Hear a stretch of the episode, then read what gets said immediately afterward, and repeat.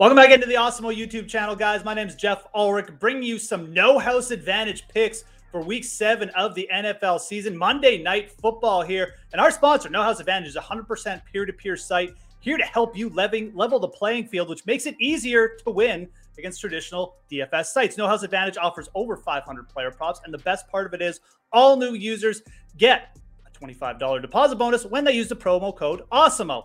Beat your friends, not the house. Download the App Store today and win big with player props on No House Advantage. And let's get to these Week Seven No House Advantage picks for Monday Night Football. We've got the New Orleans Saints, we've got the Seattle Seahawks, and let's start by going with the favorite New Orleans Saints. Let's head over to Marquez Callaway and let's check out his reception prop over 3.5 receptions.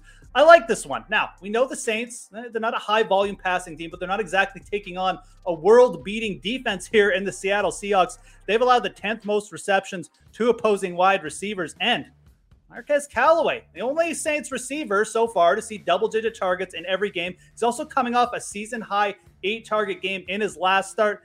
Jameis Winston, eh, you know, he's been pretty good. He's been pretty efficient in spots. And, you know, again, playing the Seahawks here, folks. Marquez Callaway going to be the main number one wide receiver out there for Jameis Winston against the Seattle secondary. Not very good. I like going over on his 3.5 receptions props. Even if we only get five or six targets, Callaway been playing good. Jameis playing good enough. I think we will hit the over here. So give me Marquez Callaway over 3.5 receptions for our first pick.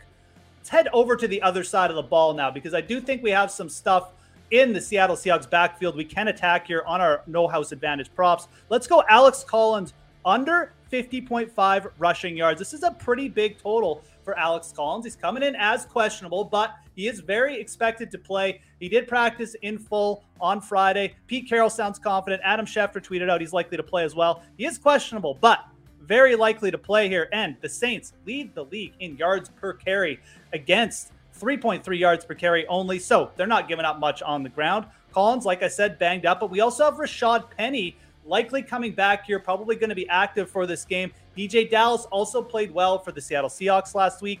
This all speaks to the fact that Alex Collins may not get a big workload, also going up against what is basically the best rush defense in the NFL. I'll take the under on 50.5 rushing yards for Alex Collins in this matchup.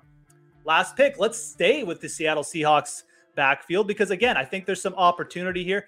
DeeJay Dallas over 10.5 receiving yards. Now, I mentioned Dallas was involved last week. He played on over 30% of the snaps. He saw five targets last week, converted all five of those targets into catches. So very efficient.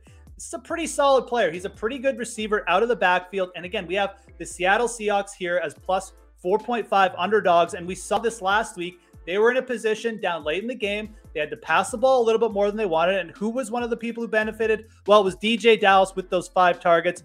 Considering how well he played in this role last week and considering the fact Alex Collins is banged up, I would not be shocked. In fact, I would be shocked if DeeJay Dallas saw less of a role this week. I think he's entrenched in that passing down. And at the very least, we have a very low prop to attack here. Dallas could hit the over here on one catch. So give me DeeJay Dallas over 10.5 receiving yards for our third no house advantage prop this week. And that is going to do it for Seattle Seahawks, New Orleans Saints. Again, we've got Marquez Callaway over 3.5 receptions. We've got Alex Collins under 50.5 rushing yards. And we've got DeeJay Dallas over 10.5 receiving yards.